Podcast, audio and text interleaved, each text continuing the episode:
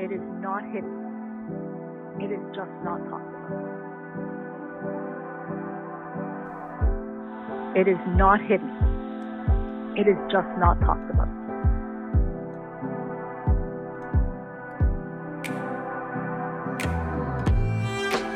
Welcome to a farther room.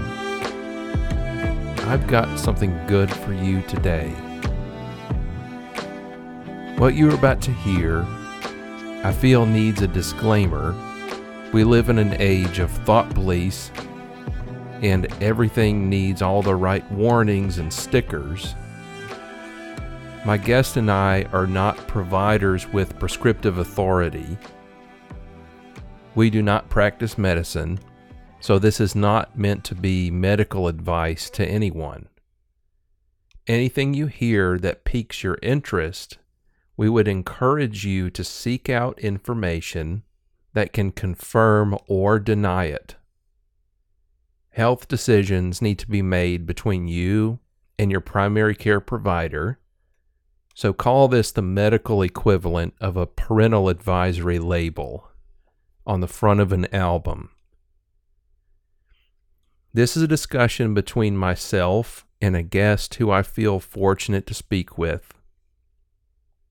We try to unpack some of what was the debacle of the last two and a half years. We share our honest opinions with one another in the hope to stimulate thought and to encourage other people to be willing to challenge their views no matter what side of the issues you find yourself on. We must hold each other accountable. And as I encourage in many other episodes on here, we need to always have humility and be open to the idea we could be wrong. Here is part one of our discussion starting now. Today, I have the pleasure of having a conversation with Maria Gutschi. She is Gutwat1, G U T W A T 1 on Twitter. I started following her a while back and became impressed with the content she provides on the platform. Hers is a much smarter page to follow than some others she has a knack for identifying key issues, breaking down a complex situation into an executive summary. And when I realized we shared a professional background in pharmacy, it made me want to have a conversation with her. So thanks so much, Maria, for agreeing to speak with me. Oh, um, you're welcome, JP. So, before we get into the meat and potatoes of the episode, will you tell listeners a little bit about yourself and your work history? Well, I'm an old pharmacist, probably one of the ones who, one of the first PharmDs, uh, doctor of pharmacies in Canada. I graduated a long time ago from the University of Toronto in 1982. And then um, I lived in Windsor, which is just south, actually, the only part of Canada south of the United States of Detroit. So I was able to commute back and forth. This is before 2001 in order to get the PharmD. So I lived in Canada and I commuted daily to Wayne State University and graduated from my PharmD school in 1985 and decided to go to Winnipeg because I found infectious diseases or um, infections was my um, love, mm-hmm. and um, I learned it real quick. Like you just had to tell me once, and it was in my brain. And Winnipeg uh, is in the middle of Canada. It's very cold, but it's our only place that has the BS4 lab, and it was the place to go for infectious diseases. I spent four years there in, in the intensive care unit. I got very well trained by a lot of ID and ICU met my husband, moved back to Ottawa, and started working in some of the teaching hospitals in Ottawa. I had never seen uh, a PharmD before. With uh, so I had to start clinical practices in the early 90s, and you know, sometimes I have to tell my younger residents and stuff how difficult that was. It was very difficult, very mm. hard. And um, you had to make a role for yourself. You had to make yourself relevant and mm-hmm. you had to make yourself believable and you had to make yourself reliable or trustworthy. That was a big thing. You know, you can't just dump and run. And this is what I try to teach all my residents. is it's, you know, and being a team member. So mm-hmm. I learned that all. It was very difficult, very difficult. And when the hospitals merged, the new director of pharmacy and I did not get along, so I left. It was just, he's the boss, you know, the two of us were not going to see eye to eye. I was basically the assistant director by that time. And then I went to work for government and, um, it was relatively low key job, but I worked for a, a place called the Patented Medicine Prices Review Board. It's quite a mouthful. It's even worse in French, by the way and um, it's a quasi judicial body that regulates the prices of drugs in Canada, which is um, something that was put into place in order to, at the time, Canada had these patent laws that allowed of generics to come in at any point in time. So, um, in order to uh, to increase pharmaceutical manufacturing and studies in Canada, they wanted, the pharmaceutical companies wanted more uh, patent protection, and in order to not uh, appease basically Canadians, we put some pricing controls, very close to what the Europeans did, but very Canadian. And as part of that process, I had to learn to assess drugs in a very marketing kind of way. How does a drug company look at their drug and how do they place it within a market? and what would their comparators be, the doses, and then what should be the appropriate price. Mm-hmm. There's a lot of science behind it. I had to review a lot of things. Since most of my drugs were sometimes not yet on the market, I had to deal with very early results, early clinical results, and sometimes, you know, very preliminary uh, stuff.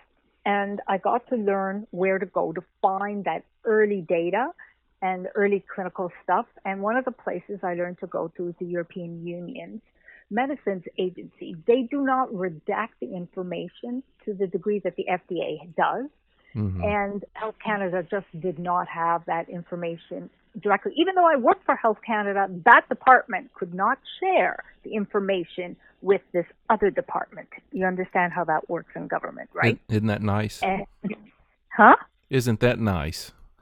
yes, and it has to do a lot with the laws and proprietary business, and so there's a lot of legal issues that you always had to deal with.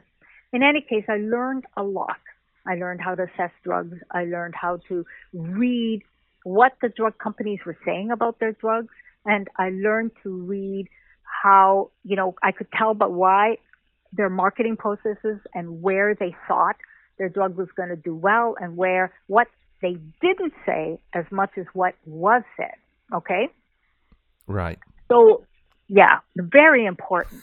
and so that's where I spent most of my time. Um, then I got quite sick with my rheumatoid arthritis, and I had to quit. I did some some consulting work during that time.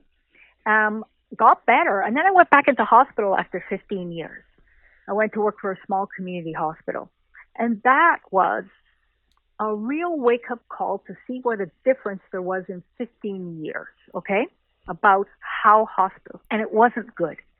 I found, you know, mm. things that would have upset staff years ago would not. You know, not so much the quality of care, but attitudes and uh, teamwork and um, a sense of camaraderie and a sense of all that was gone.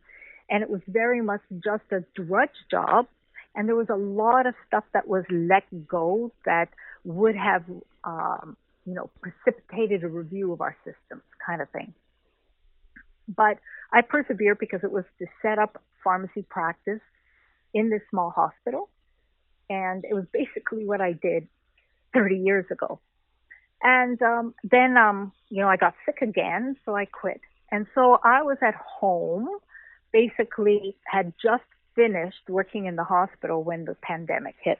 So all I did is sit there and read everything I could get my hands on for the last two and a half years, everything.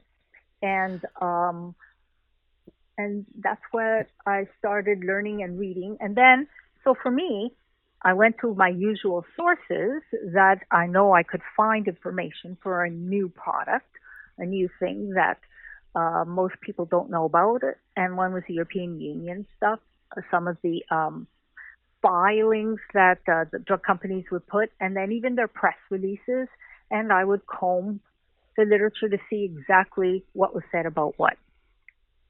So that's uh, that's kind of my background. So you you kind of segued perfectly into my next question, and that's you know, based on your experience, you know well that pharmacy is difficult work at times.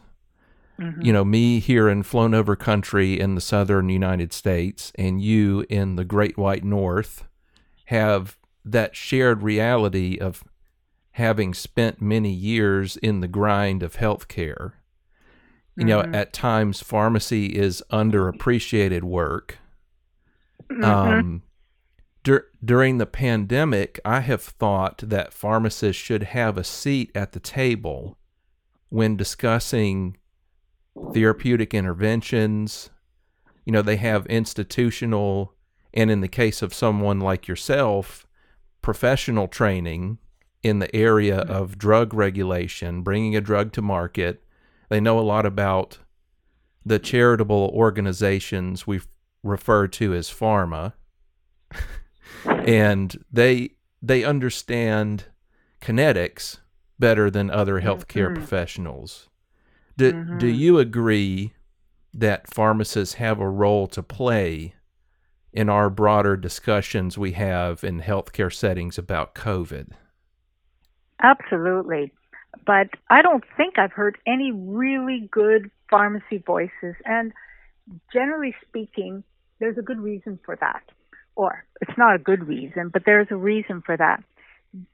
It's been my experience that they do go, if uh, this is mostly media driven, if the media does go to pharmacists, they don't go again because we tend to not give them what they want. They want black and white answers. Pharmacists rarely do that. Yeah. They want yeah a sound bite. Mm-hmm, a sound bite. We tend to be nuanced. We tend to see the whole situation generally, not always, but you know, we tend to see that. Um, and you know, we tend to think and talk in risk versus benefit or those kinds of things. And media doesn't like that because I've been interviewed before and they don't only ask once and they I don't give them what they want and it's um I I'm not sure if it's uh, across the board for all pharmacists but we can see I would say generally we can see the gotcha questions coming at you because we get a lot of gotcha questions right from docs all the time yeah so we can see this coming yeah. so we know uh yeah so they don't come to us they don't you know, the media doesn't come to us to ask us all kinds of questions. Now, that's not to say that larger groups sometimes don't ask the pharmacist to be. In, in Ontario, for example, the vaccination effort was actually uh, run by a pharmacist. And uh, huh. because he had, lo- yeah, he had logistics expertise. I know him quite well. He's military, and he worked out of a children's. He's the director of pharmacy at a children's hospital. He knew logistics, he knew drug management, he had a lot of experience overseas. So he basically started running it up. He didn't last long. They basically got rid of him because I think, you know, um, the right or he, he became you know these things no longer became important he did a really good job at least on the logistics part and um you know so if there is no way he was sort of, in my view, allowed to speak to the, everyone else because he didn't follow the script mm-hmm. that was obviously put into place. That's so where we are important. We have a voice to say, but unfortunately, pharmacists are a little, how do I put it? I think we're a little too honest and we're a little too, um, um, um, even keeled, or not. That's not the right word, but um, we don't give people necessarily what we what uh, they're looking for. You know, it seems to me that the rep pharmacists have made for themselves during the pandemic is not to help people's knowledge about therapeutics or vaccines, but really instead to take almost a social justice warrior type role and refuse to fill prescriptions for certain medications. It seems like more oh. more often than not, if I hear about a pharmacist in the last couple of years, it was somebody who refusing to fill certain medications we don't speak of. and what's what's what is your view of how that kind of unfolded? What do you think's going through their minds? Well, it's going to be, this is not going to bode well long term for pharmacists, obviously, you know, this kind of activity. Um, I have, because I'm a Canadian, I, we didn't have this problem up here. Um, and I have to tell you what ended up happening with those unmentionable drugs because they didn't get dispensed either, but it wasn't the pharmacists, okay? Generally, it, it wasn't, that's not how it happened. I would say there's issues on both sides, both the physician side and the pharmacist side on this. It's um, not good because neither really looked at what the outcome for the patient will be. So yes, it's possible. I am personally um, a little bit agnostic on IVM. How, uh, if we want to call, you know, if we want to use the short term, the short, mm-hmm. uh, yeah, it, but it doesn't matter because if the patient, so if the safety, your primary role as a pharmacist is to ensure that the safety is fine. So if your dosing is okay and the safety is okay, the indication oftentimes tend to be between the physician and the patient. And you can tell the patient that I'm not so sure you're going to receive any benefit from this drug, mm-hmm. but it's unlikely to cause a problem. Right. If you don't, so the way I would have done that and said, if you don't get a benefit within 48 to 72 hours, you make sure you tell that doc it was useless. Okay? Right. That's the way I would have handled it. That, you know, if, even if the corporation or someone had told me, you know, this is no good, I don't know what happened that then, uh, you know, we didn't focus on the patient outcomes.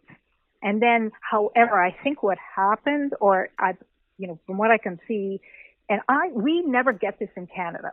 This whole idea that pharmacists are practicing medicine without a license. No pharmacist has ever been accused of that here in Canada. It just doesn't happen.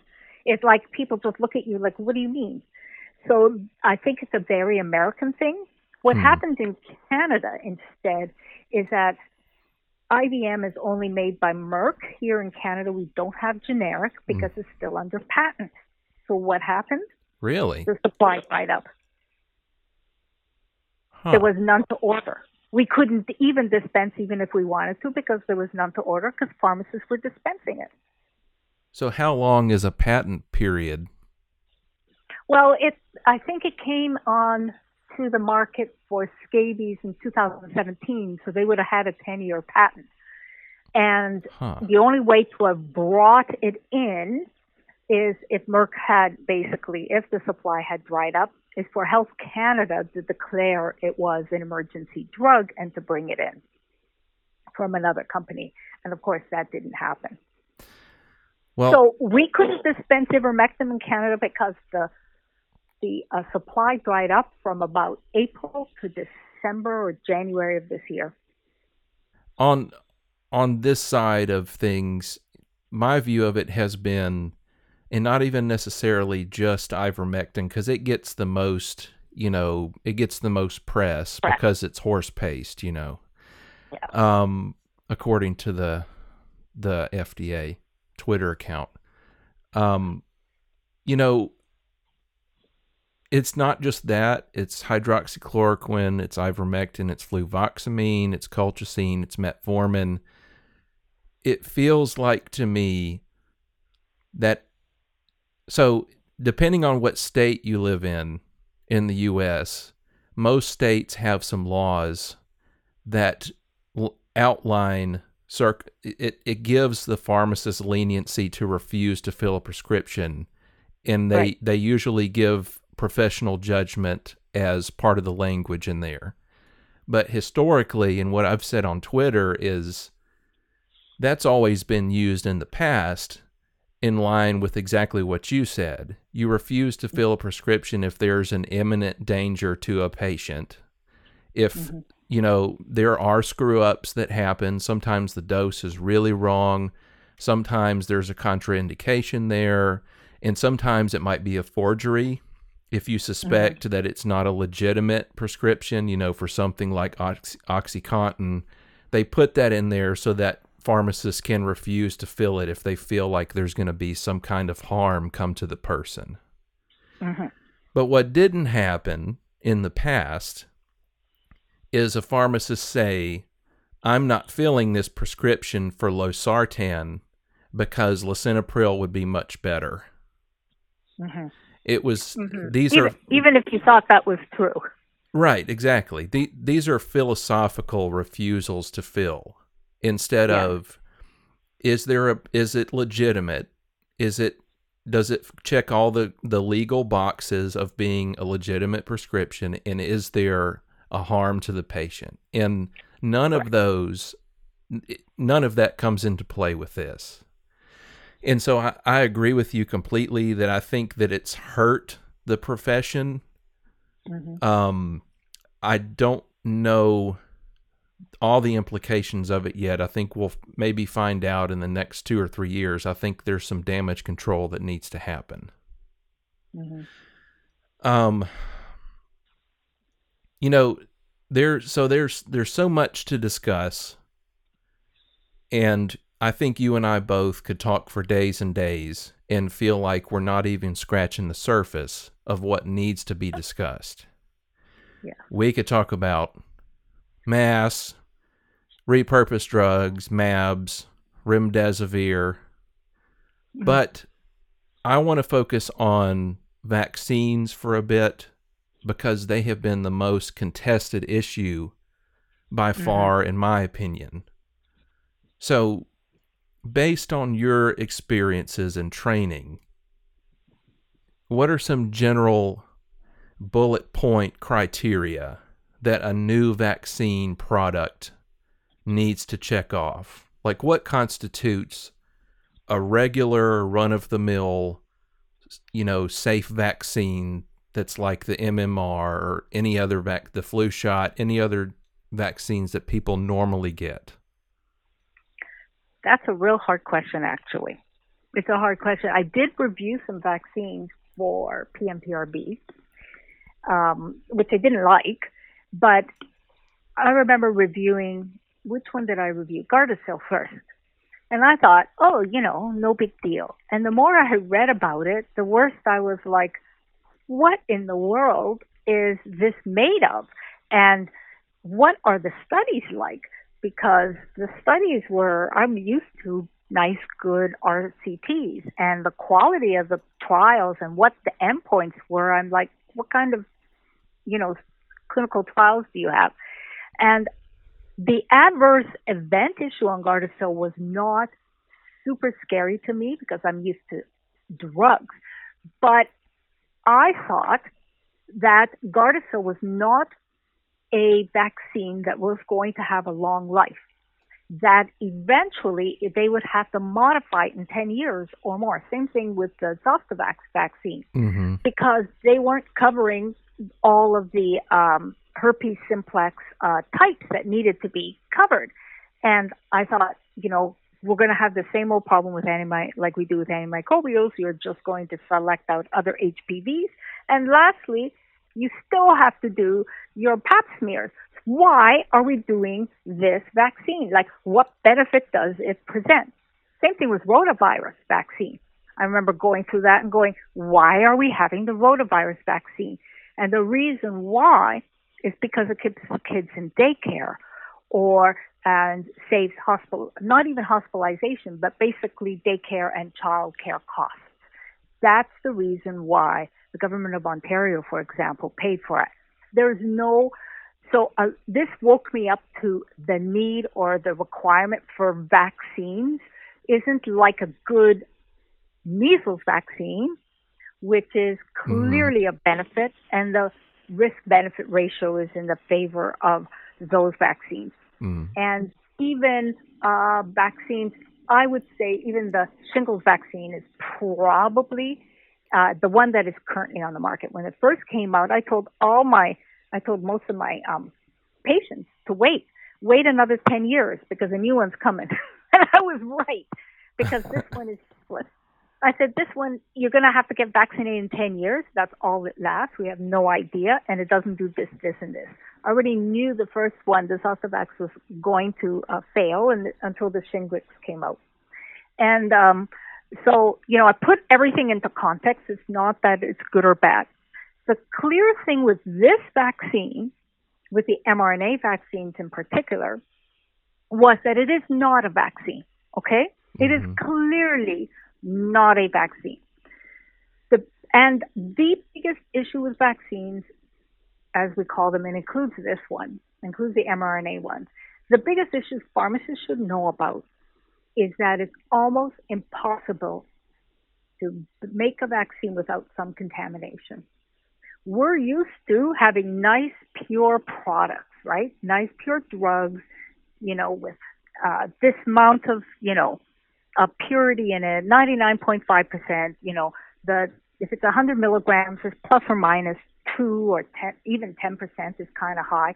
Nice, reliable in each tablet, even for generics. We have all those standards. This is not true for biological drugs, including biologics like Humira. It's not true. You cannot make it to the standard that pharmacists are used to for drugs.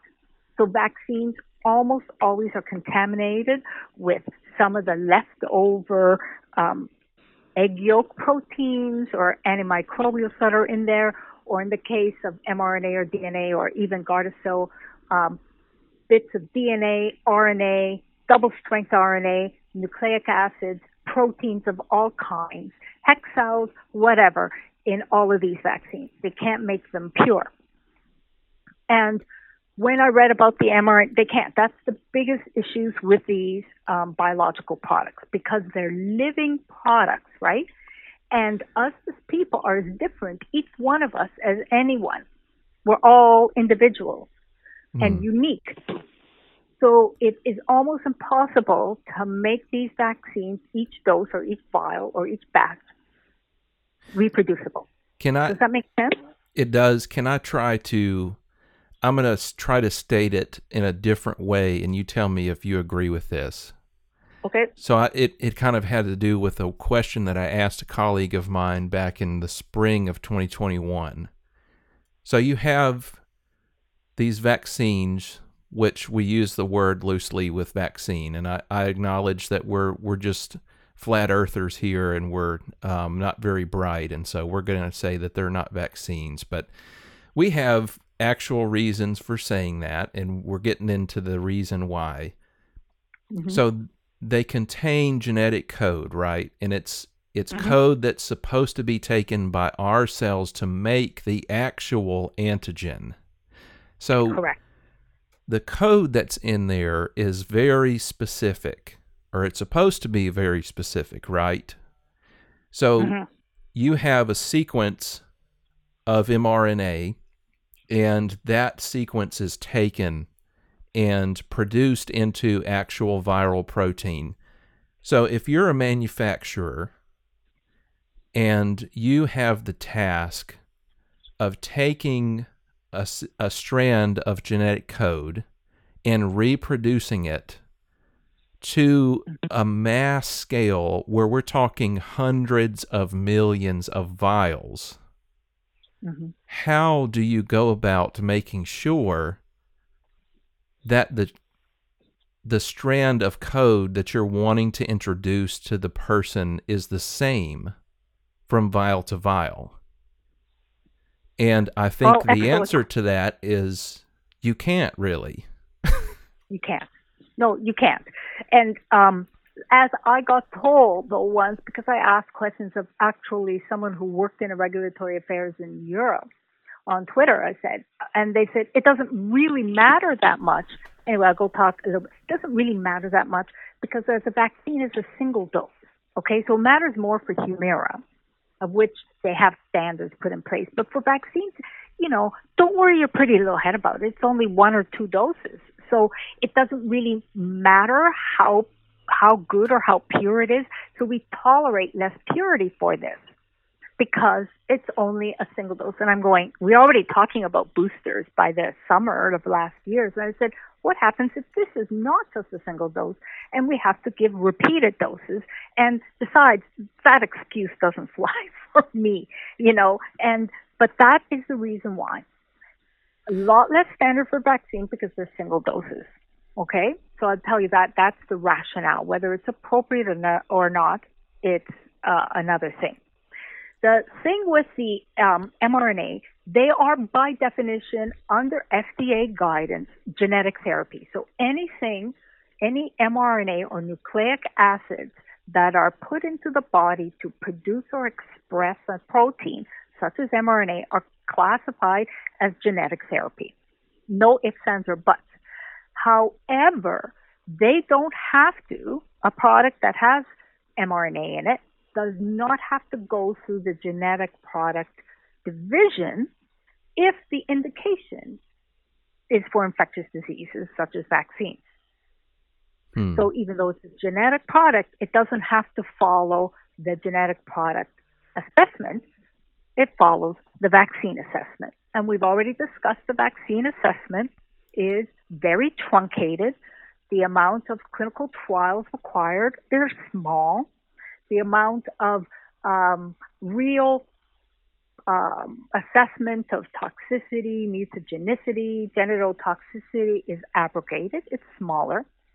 And um, all those things because it's a single dose or two doses.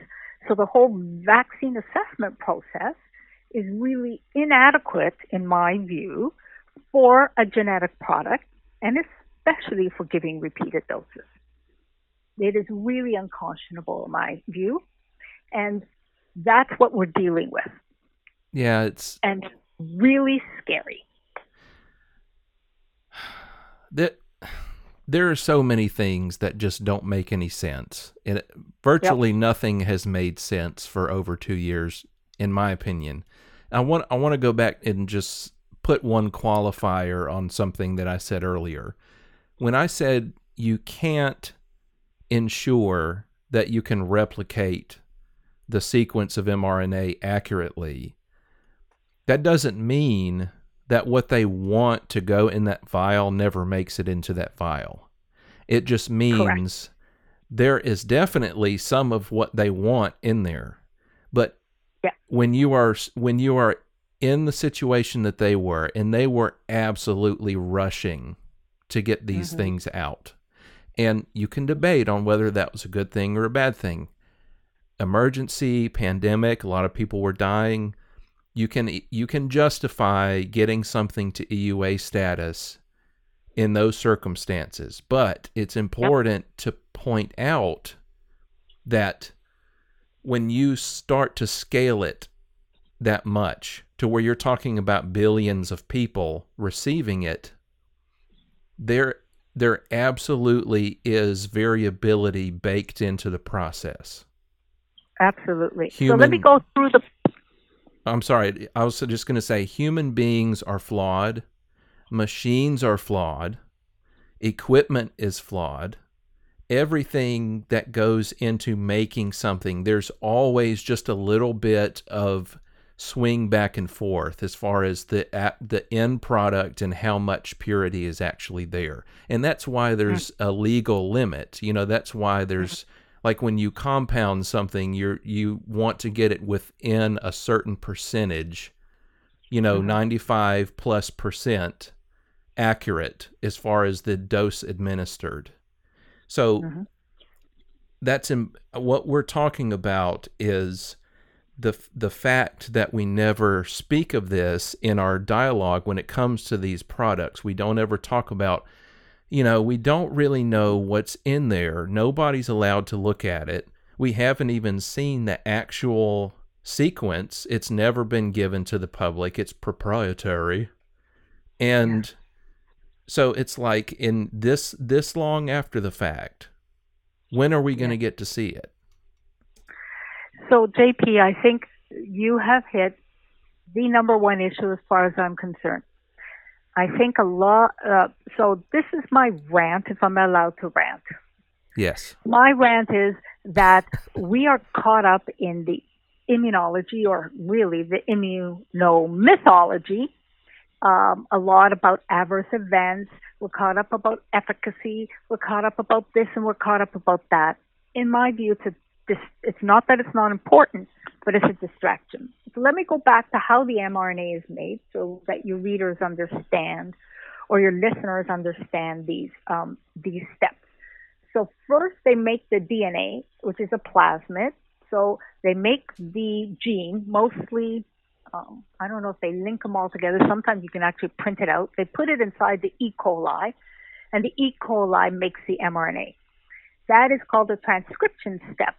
And for each, so transcription already has a bit of an error in it, okay? So that's already one in every hundred to a thousand, one in every thousand to 10,000 base pairs, there's an error. So mm-hmm. you're not going to get that mRNA.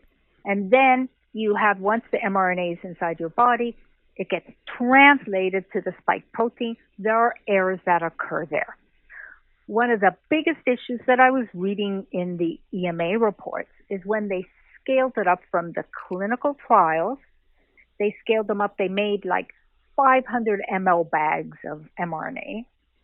They then scaled it up to 40 liter bags. You know how big a 40 liter bag of these mRNAs, which are like kilodalton in size? Mm-hmm. And when they did that, um, it became very difficult to get the mRNA is complete. So the mRNA comes out and you have to basically add things to the front and to the back of it so that it becomes um, a, a, a, true mRNA product. Mm-hmm. And they ended up having a bunch of mRNAs that did not have what they call the poly A tail. They were truncated, they were screwed up, they were half an mRNA, whatever. And those are being injected into us. And the, so like you said, we can't get rid of all of it. But you would think maybe it's 5%. But at the time uh, these vaccines were released, the Pfizer was allowed and Moderna were allowed levels that were close to 50% or 40% of the mRNA that was in them would have been what we call truncated mRNA or, or um, disjointed or not complete. And nobody knows what that mRNA does in our body. Maybe it gets broken down, maybe it just causes an immune response, and maybe it gets translated to an aberrant protein. Nobody knows. No one's tested, no one's seen it. If you it would, had gone you would think they'd want to look at that. Nope. The EMA did say, you know, what's happening. They did ask for it, um, and etc. And the excuse was because it doesn't have this what we call the poly A tail, it doesn't get transcribed. So don't worry your head about it. Or we're going to look at it later. Under the gene therapy assessment, that would have been required. Under the vaccine assessment, not necessarily. It's not necessary part of the guidance. So they really try to work to make it pure. It's better but it's just the nature of making the mRNA that mm-hmm. you're going to have bits of mRNA that nobody knows what it does. The second problem, and probably this is the biggest issue, is something we call codon optimization. And it's important for pharmacists to know this because um, do you remember a long time ago, or maybe it's not that long ago, when um, erythropoietin or, you know, EPO was causing all these pure red cell aplasia. You remember that? I don't think I remember that. Okay, so there was um, um, the e, uh, erythropoietin made mm-hmm. for people like Eprex was being made for um, patients who were in renal failure. So that is the you know the hormone or the protein that makes was made um, through a similar process. And it was codon optimized. And it was that one codon optimization that made that EPREX have an autoimmune reaction that caused pure red blood cell aplasia. So one change in the mRNA can cause a reaction as serious as a uh, as aplasia. And in this vaccine, we have 60 changes in the codon, and we have something called um, an untranslated region mm-hmm. that comes from humans. So it's important to realize that this mRNA, and everyone thinks the mRNA is like viral mRNA. It is not. And it's not human. It's totally synthetic mRNA. Mm-hmm. It's a mm-hmm. biosynthetic product. It's totally made up. It's not human and it's not viral.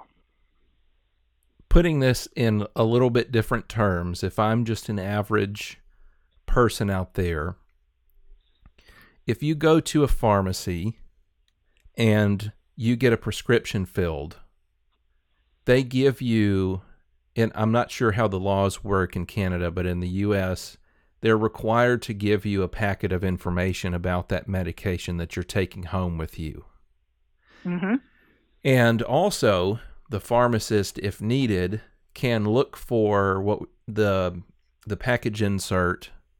If there's a question, he or she needs to look something up about it and the prescribing information will have often a molecular structure. It mm-hmm. will have biodistribution, mm-hmm. volume of distribution. It will have a half life. It will have um, time to peak concentration. And um, none of that is knowable about these products? It is. It is um, something exactly right. It is something I've been screaming about for a long, long time, especially the protein that's being expressed. Because, as I said, the spike protein or the mRNA is not the same thing as the virus mRNA. And by the way, a company in Germany tried to take the viral mRNA exactly as it is, and they could not get any antibody response in humans. It just wasn't translated. The body looks at it and goes, What is this? and spits it out, and mm-hmm. that's it. Mm-hmm. So it had to be humanized, okay? The biggest issue is we don't know if that spike protein produced by that humanized mRNA, that biosynthetic mRNA, even looks like the Wuhan spike. We don't even know. And then I talked about the errors in the transcribing and translation. So that means that every mRNA, every spike protein that you're making is probably different, and some have mutations in them, some have a lot, some have minor, and we don't know what that spike protein is doing. We know that the spike protein has something called, all pharmacists who know a little bit about infectious diseases and bacteria, the staphylococcal enteral B toxin, which is what causes, you know, scalp, the staphylococcus, the scalded skin syndrome and causes all the um, sepsis that happens with staph. It has a region in there that's very similar to that. Can you imagine putting any kind of um, mutation that would make that part of the virus even more pathogenic. So we have no idea. It is all proprietary. I have mm-hmm. been spending six months to a year looking to see if anyone has reported what that spike protein looks like. From a pharmacist's point of view, the mRNA is a prodrug. It is not the final product. We never talk about the final product. It is a prodrug. Yep. The end drug is the spike protein. Right. And we don't know what that end drug looks like, what it does, where it goes, how long it's produced in the body, and how much of it. And how much of it. And that's correct. And I can tell, and then you've got those truncated mRNAs. So I can tell you right now that it's individual for each person and it is unpredictable and you and unreliable so that you cannot know how much you're going to get of what for each patient. It is like Russian roulette, roulette, not a clue. Not a clue. And also, there is no relationship between where the lipid nanoparticles go and how much spike protein is produced. So usually we think linearly that the more mm-hmm. lipid proteins go to your liver or your intestines or your, say, your muscle, the more spike protein would be made. Not true. Because each cell type has a certain propensity yep. to do translation. And none of this has been studied. Not a thing. So this is why we're having the, I think, the adverse reaction profile that is so weird and so wide is because of all these variabilities that we have just been talking about. And this is hard, extremely hard for a physician to wrap their head around because I think that's my view because they see it as a vaccine instead of looking at it as a drug. Yes. I'd like to think the pharmacists have a better idea, and I do find when I do talk to pharmacists about this kind of thing, they either look at me with horror in their eyes or they just like, I don't want to hear this. I don't want to hear this. This is like, but they understand what I am saying. Yeah. If I talk to physicians, they turn blank and they're like, why is that important? So I think that is one of the big issues that we're having with this whole uh, vaccine issue. And um, my job, or I'd like to think, is to raise these issues to uh, those that are willing to listen.